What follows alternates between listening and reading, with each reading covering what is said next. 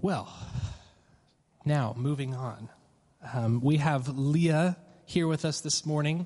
Um, many of you know her, and uh, she is the associate pastor over at Abundant Life Church of the Nazarene. Um, and she is joining us this morning with Pastor Mike out, and she will be preaching. Um, so, would you give her a warm welcome?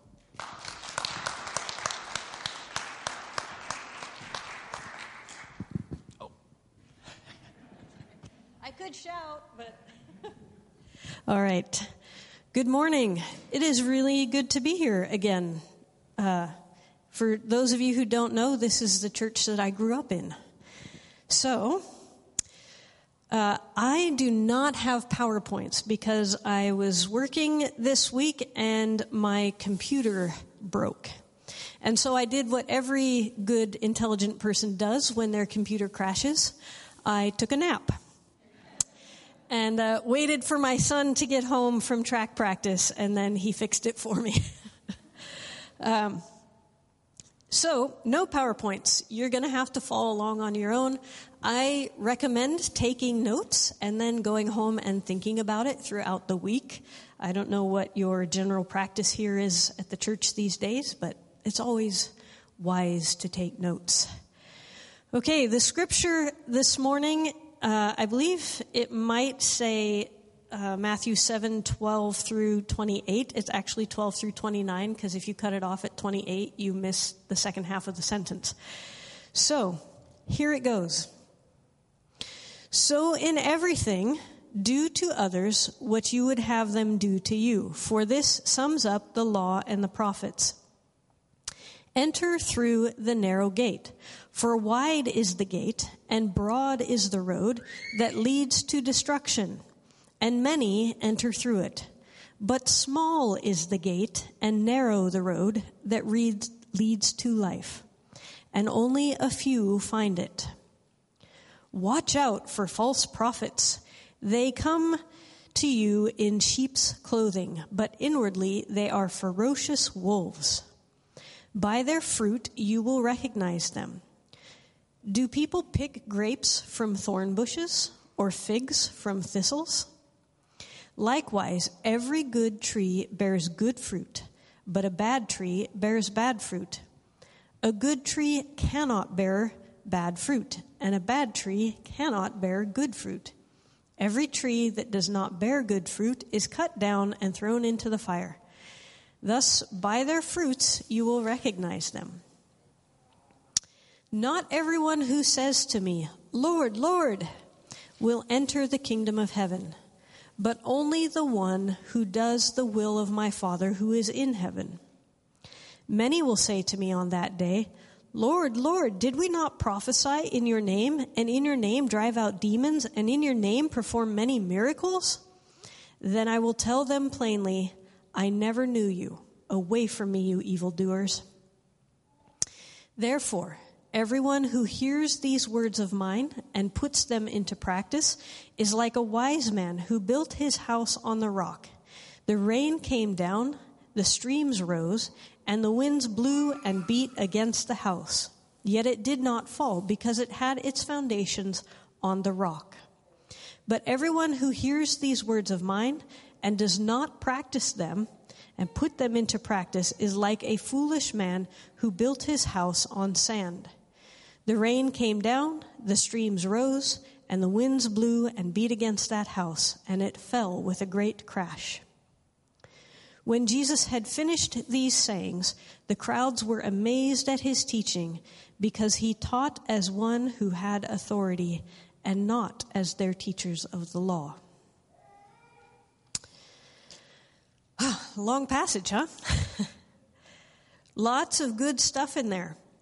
And there are lots of good uh, parables and good lessons that we could get from this. But as I was looking at it this week, preparing for this morning, I'm kind of a stubborn person, and my mind kept going back to what is the one thing that ties all of these parables and all of these teachings that Jesus gives together?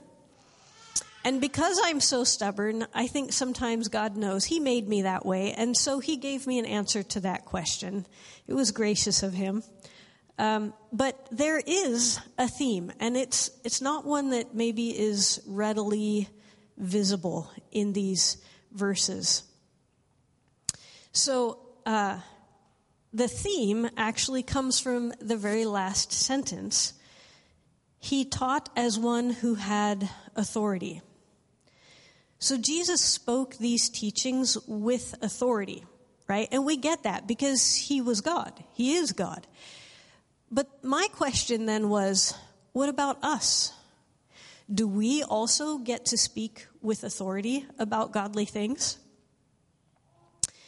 Or are we relegated to be forever like the scribes that are talked about in these verses, the teachers of the law, who don't speak with authority and only repeat what others have heard? So I'm going to ask uh, a question. I know, like, in the old days, we weren't supposed to go out and watch movies, right? But has anyone ever seen the movie Yentl? Three times. All right.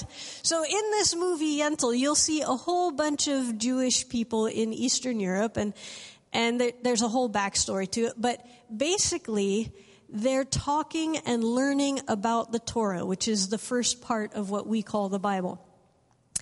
And all they do, they rarely talk about what the Torah actually says. They talk about what the scribes have said and what the teachers have said.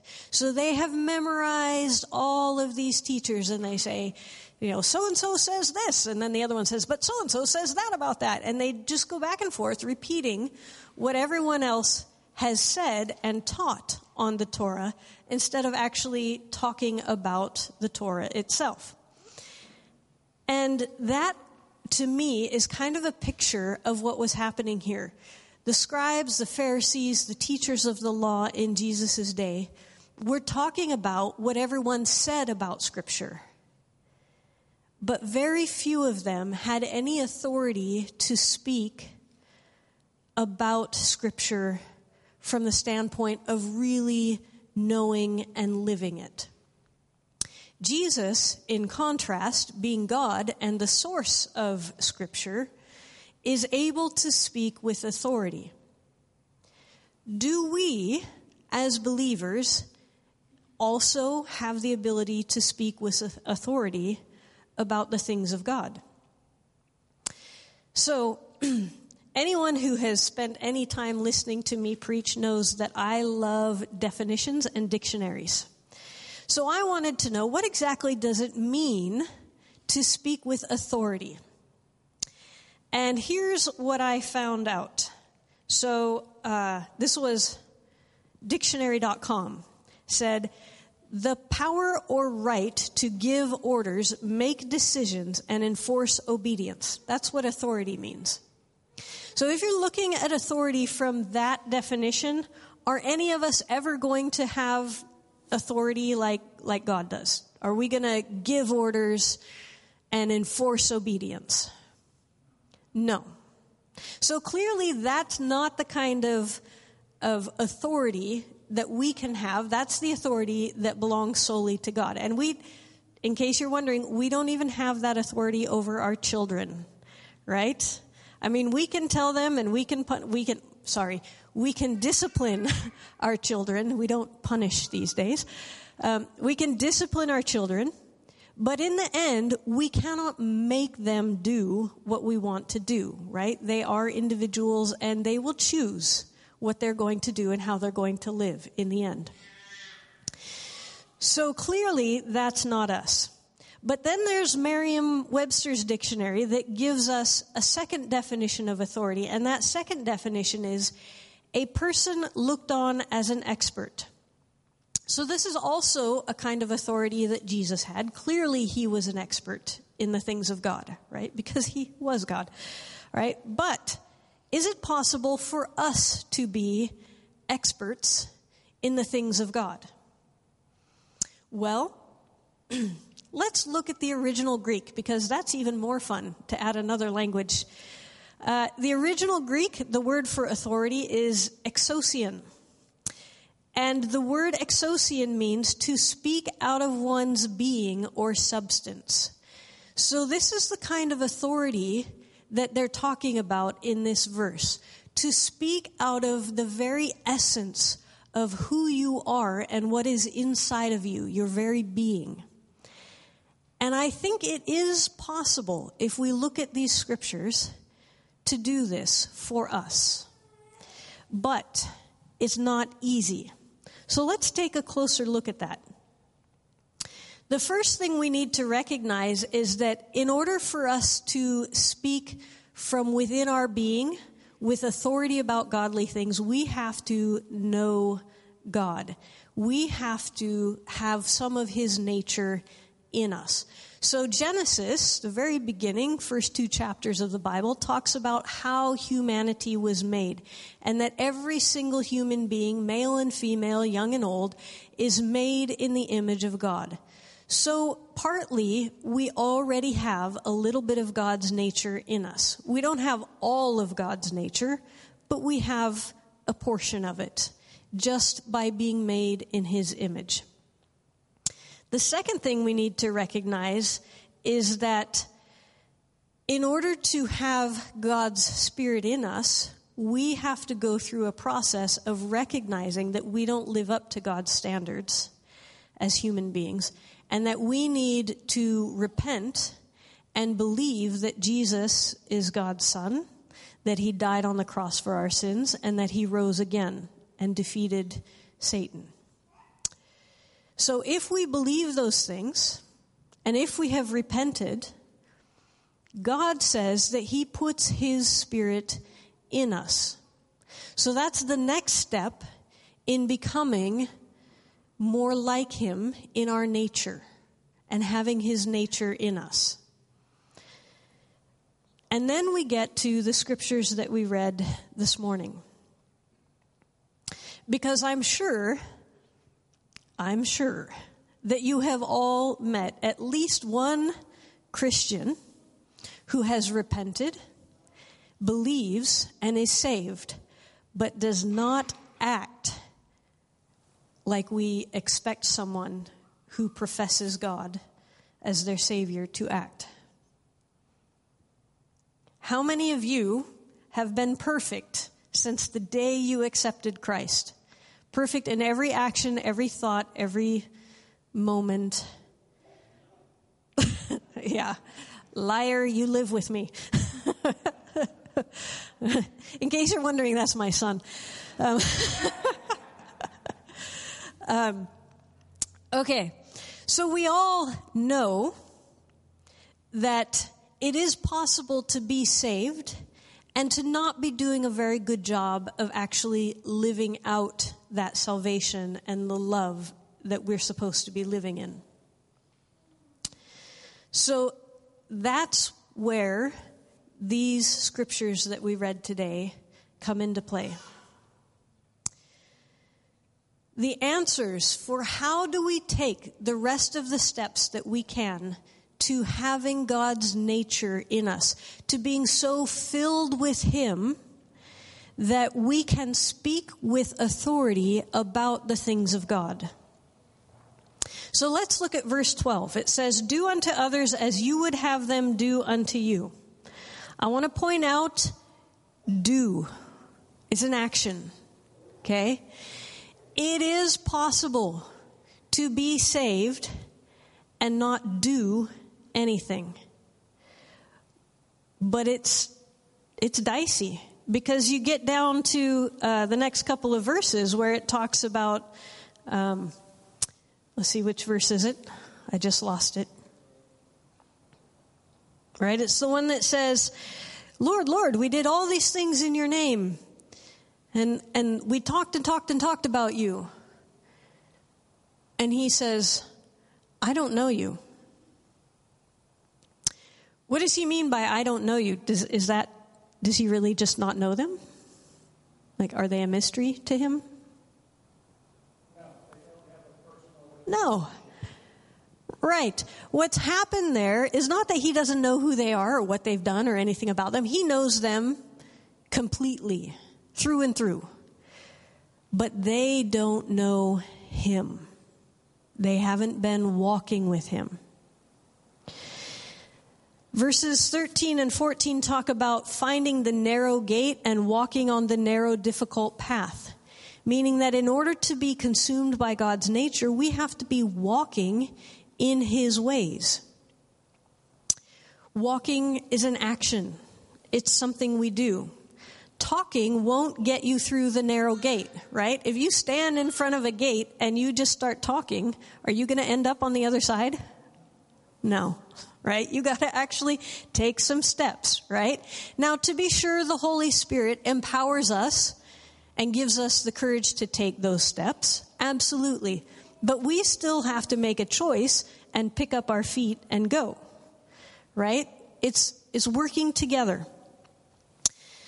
So, verses 15 through 20 talk about the good and bad fruit that will be known by the fruit we produce.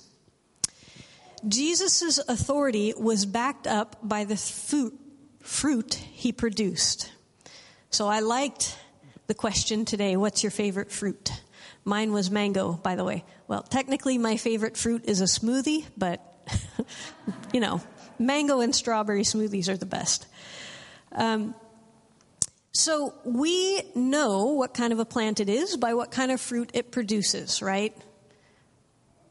Berry vines produce berries, trees produce apples, cherries, pears. We know this stuff. And Jesus is using that as an example. If the fruit that you are producing, if the results of the decisions you're making and the things you're doing aren't producing fruit in line with what Scripture says believers ought to be producing, then we're going to look at you, and because we're humans, we're going to judge and we're going to say, hypocrite. And when we get to that point, we cannot speak with authority about the things of God. Nobody will believe us nobody will listen. The way that you get authority to speak about the things of God is by putting into practice and doing the things God tells us to do, by being obedient to the word.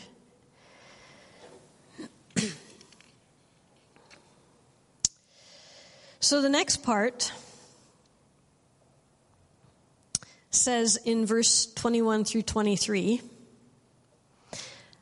that it's, it's the people who God doesn't know them because they don't know Him. Now, He knows them, right? We talked about that. What He means is they aren't walking with Him, they aren't obeying Him. They're saying one thing, they're doing another thing. They may even look like the things he lists, like, oh, we cast out demons, we did all of this stuff. But the fruit somehow was bad. They didn't know him. They were doing stuff to look good. But the real fruit behind it was selfishness, was pride. It was not out of a heart of love and obedience to God. And it was not being done in a knowledge of God. It was being done in human power and human knowledge.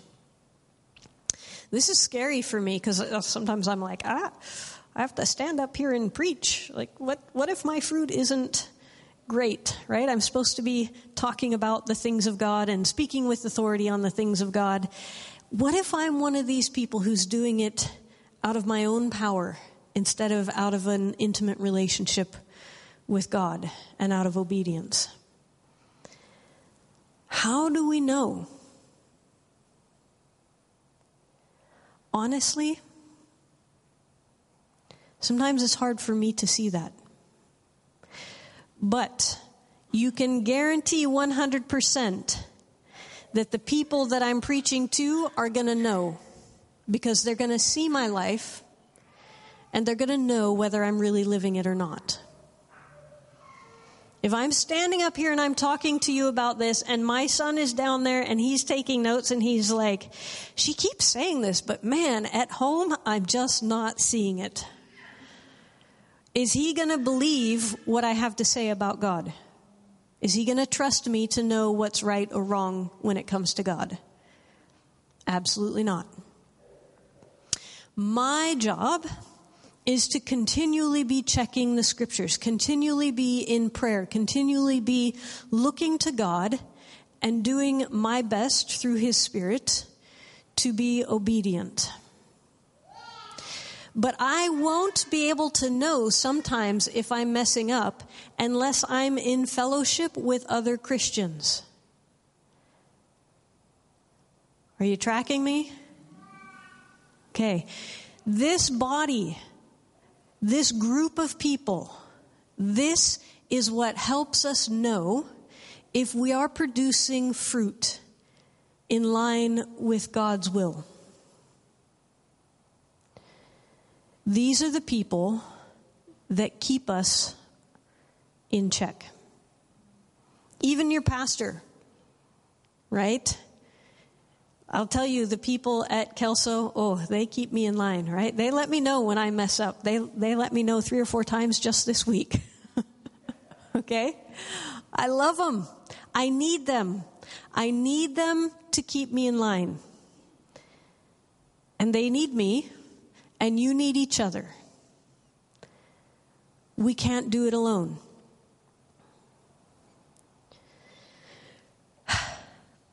Wow, there's just so much in this. We keep going for hours. Okay, verse 24 through 27 talks about a wise and a foolish builder and what happens when the storm comes.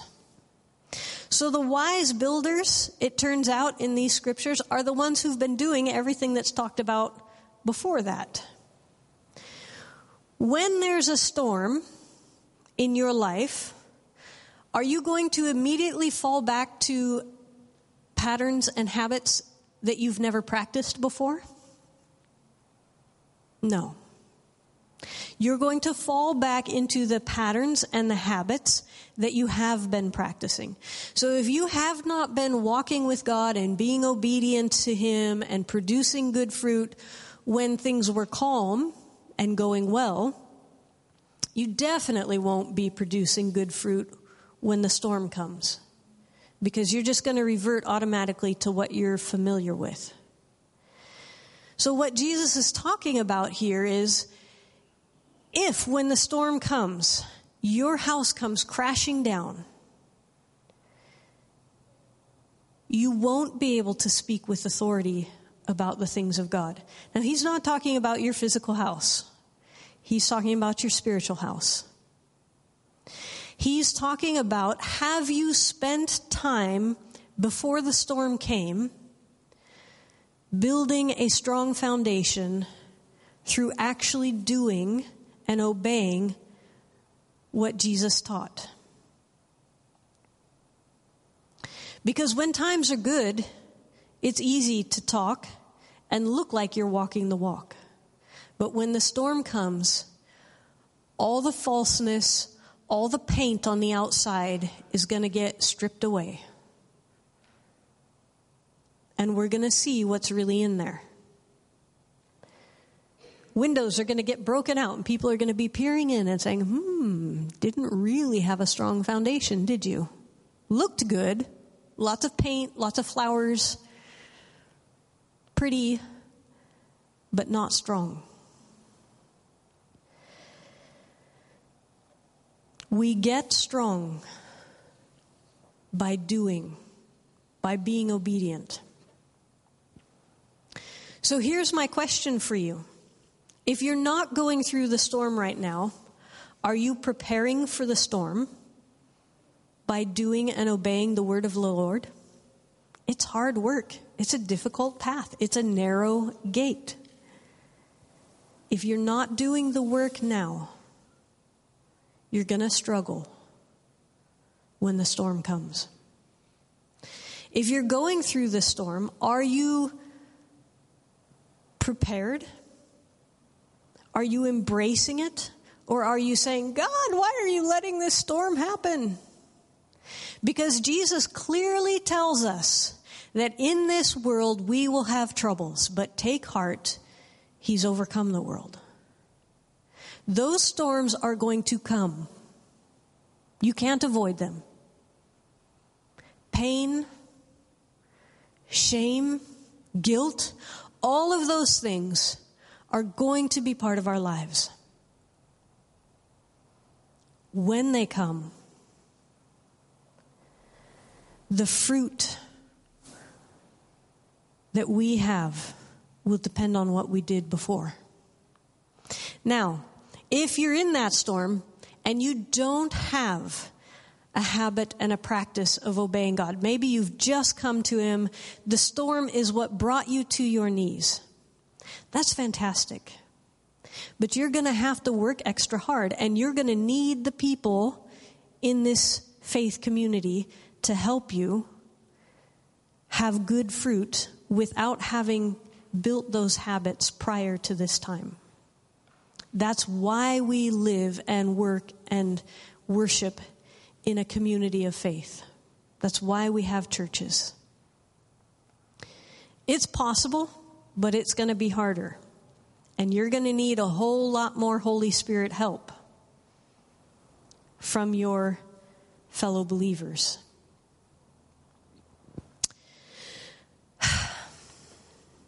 So,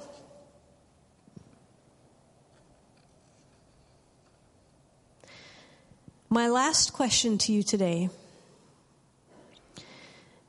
is Do you want to be able to speak to believers and non believers with authority about godly things? How badly do you want to speak with authority? Not for your own sake, not so that you can stand up here and say, Ooh, look at me, I speak with authority. That's not what Jesus did. To speak with authority means to live and walk and do in obedience with the scriptures and with God's will in a way that others can see it. That's the kind of faith life that I want. I'm pretty sure that's the kind of faith life that your pastors here want. Is that the faith life that you want?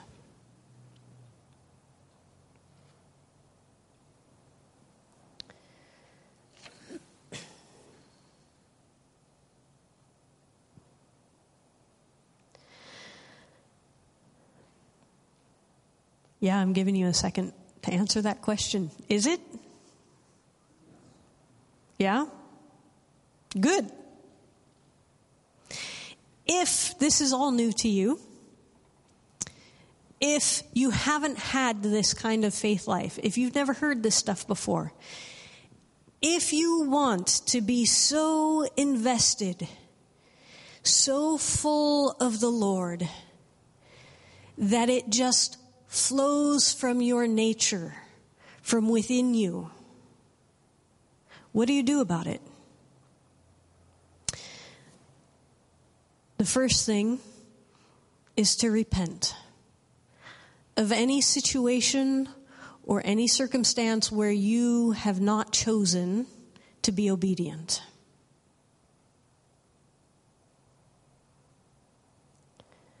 The second piece is to ask God's Holy Spirit and the faith community you live in to help you be obedient and learn to walk in the word of the Lord so that you can speak with authority, so that people can see transformation in your life. As the worship team comes up here and we prepare for communion,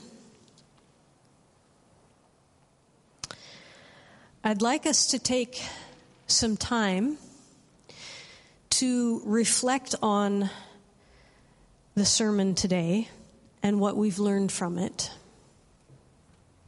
To take some time, if we need to, to do that repenting to take some time to make sure that our hearts and our minds and our walk are obedient to the Lord.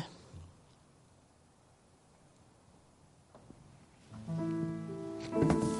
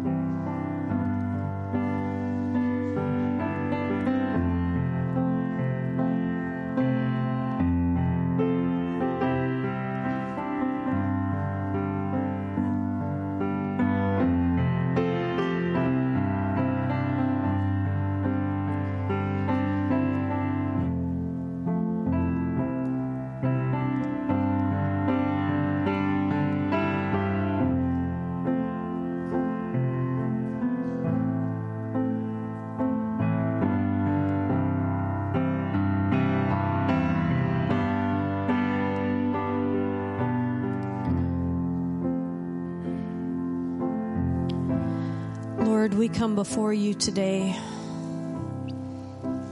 in humility, in repentance. We know that on our own we can't do this.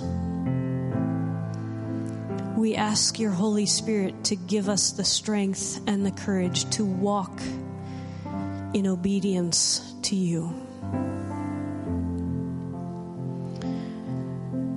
We ask that you would help us to be open and willing to listen to the people you have put in our lives who do speak with your authority, who are walking the walk that you've given us.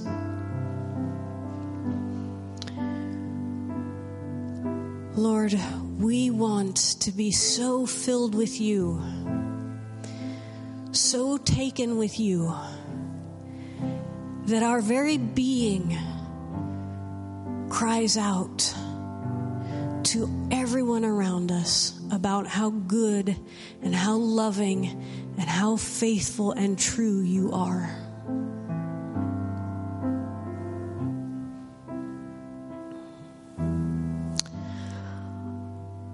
On the night that Jesus was betrayed, he was in the upper room with the disciples. And he took the bread and he broke it. And he said, Take and eat. This is my body broken for you. You may eat.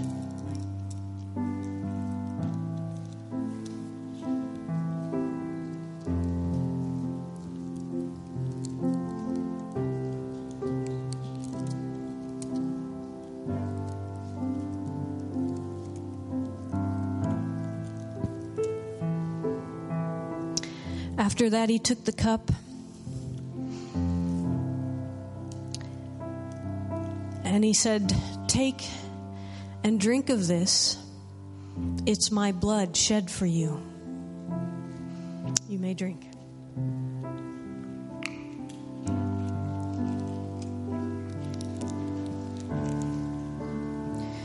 Lord, we are so grateful for your sacrifice on the cross. You walked the walk. You died the death. And you rose again. In you, we can walk the walk. In you, we have died. Our old self is gone. And our new self is risen. In your power in your grace and goodness. As storms come and go in our lives, Father, give us the strength and the courage to bear good fruit, to be obedient, to follow you down the narrow and difficult path. We love you. We are so grateful for what you've done for us. We pray in Jesus' name. Amen.